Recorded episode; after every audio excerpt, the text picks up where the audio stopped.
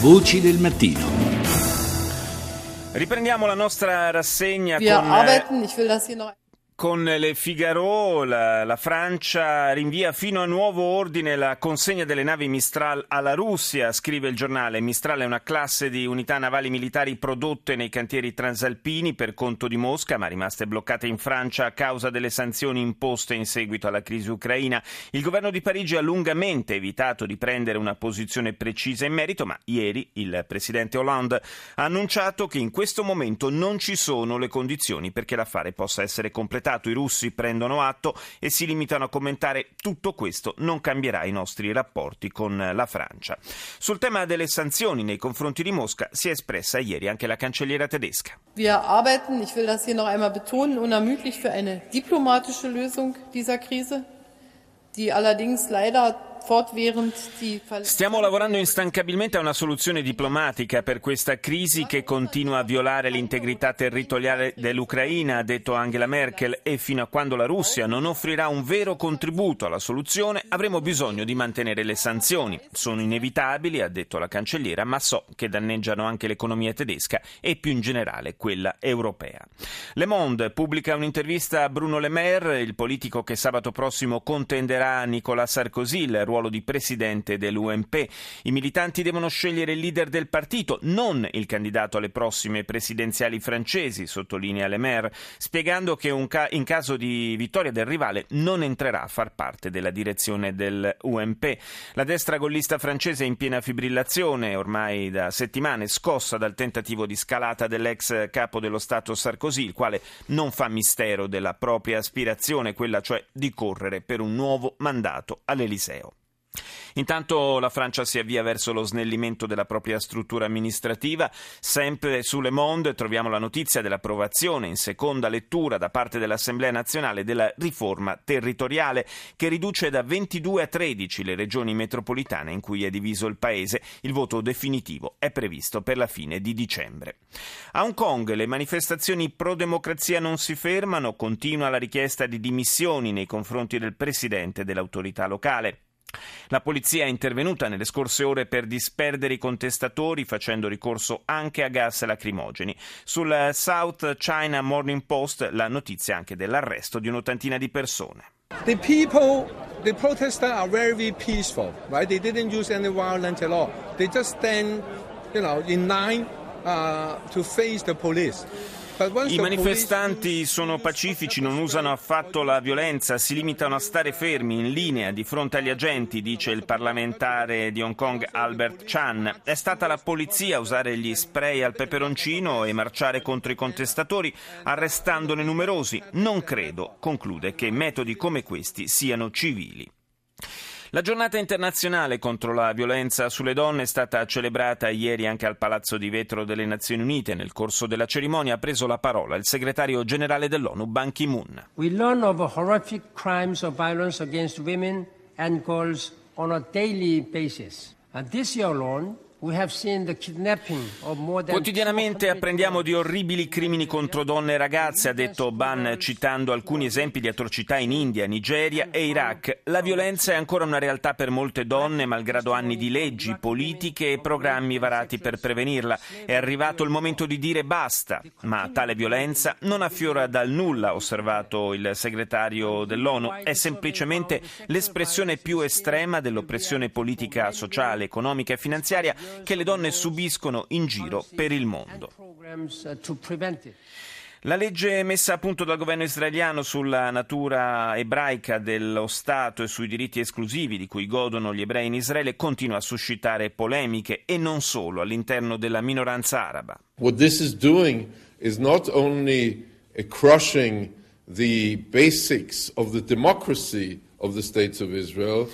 è una legge che non solo mina le basi democratiche dello Stato di Israele, sostiene il rabbino Michael Melchior, ex ministro laburista, distrugge anche la nostra tradizione e la nostra esperienza. Non è altro che una prova di forza.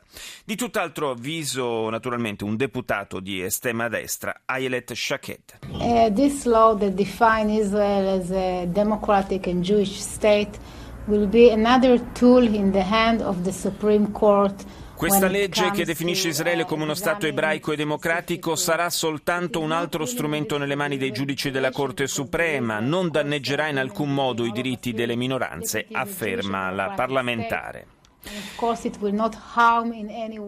In Kenya, a Nairobi, manifestazioni di protesta e incidenti, incidenti davanti agli uffici presidenziali dopo il massacro di 28 persone da parte di estremisti islamici avvenuto nel weekend. There is the direct damage which has been done, and that is uh, the loss of life.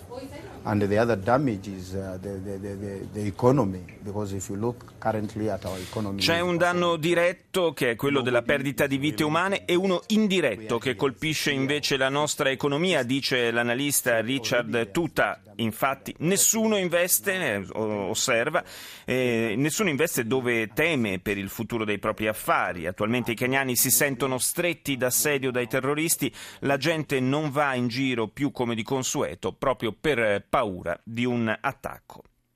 Restiamo in Africa, questa volta per parlare di Ebola, lo facciamo con un ospite, un sierraleonese che ha vissuto per anni in Italia e poi è tornato nel suo paese per fare la propria parte e lo sta facendo anche in questa fase di grave emergenza. Diamo il buongiorno in collegamento da Freetown al ministro del Turismo e della Cultura della Sierra Leone, Peter Bayuku Conte.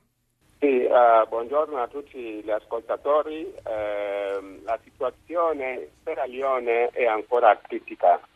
Uh, mentre in Liberia e in Guinea eh, il numero degli infettati e dei morti sta scendendo, in Sierra Leone invece sta sempre salendo.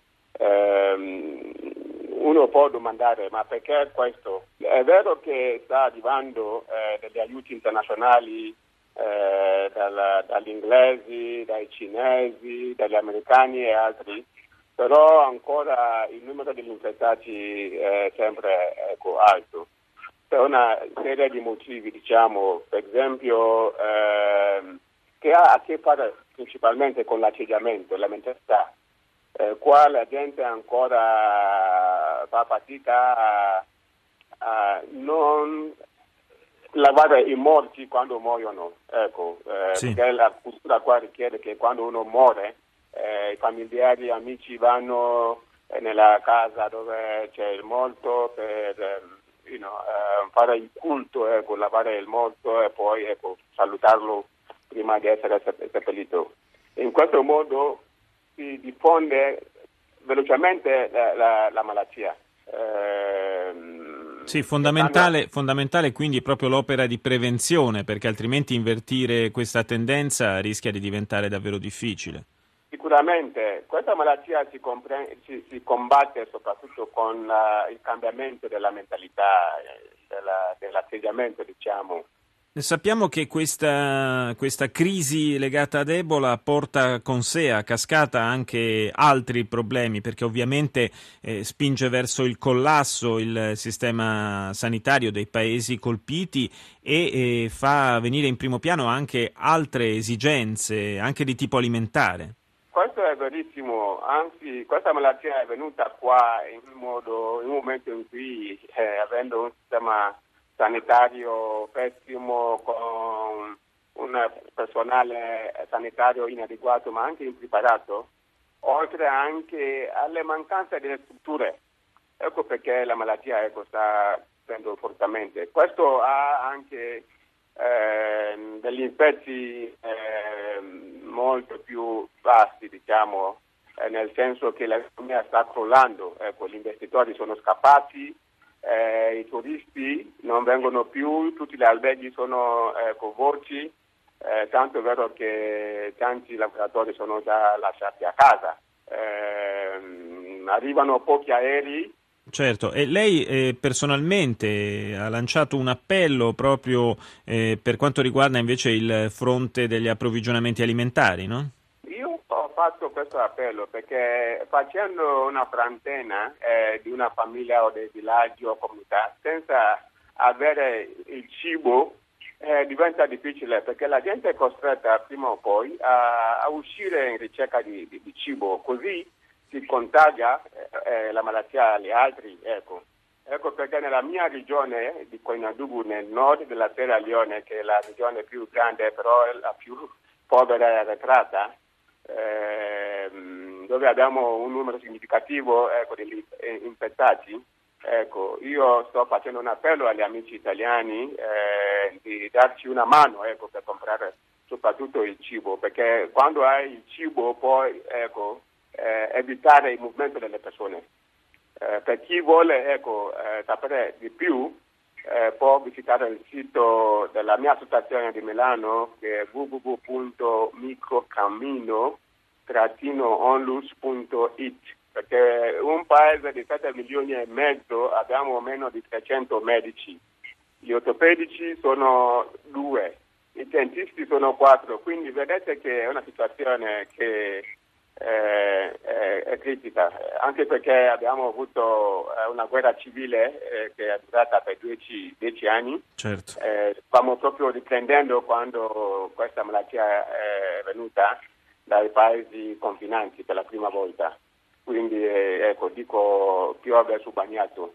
Grazie al Ministro del Turismo e dei Beni Culturali della Sierra Leone, Peter Bayuku Conte, per essere stato con noi stamani. Grazie e buona giornata.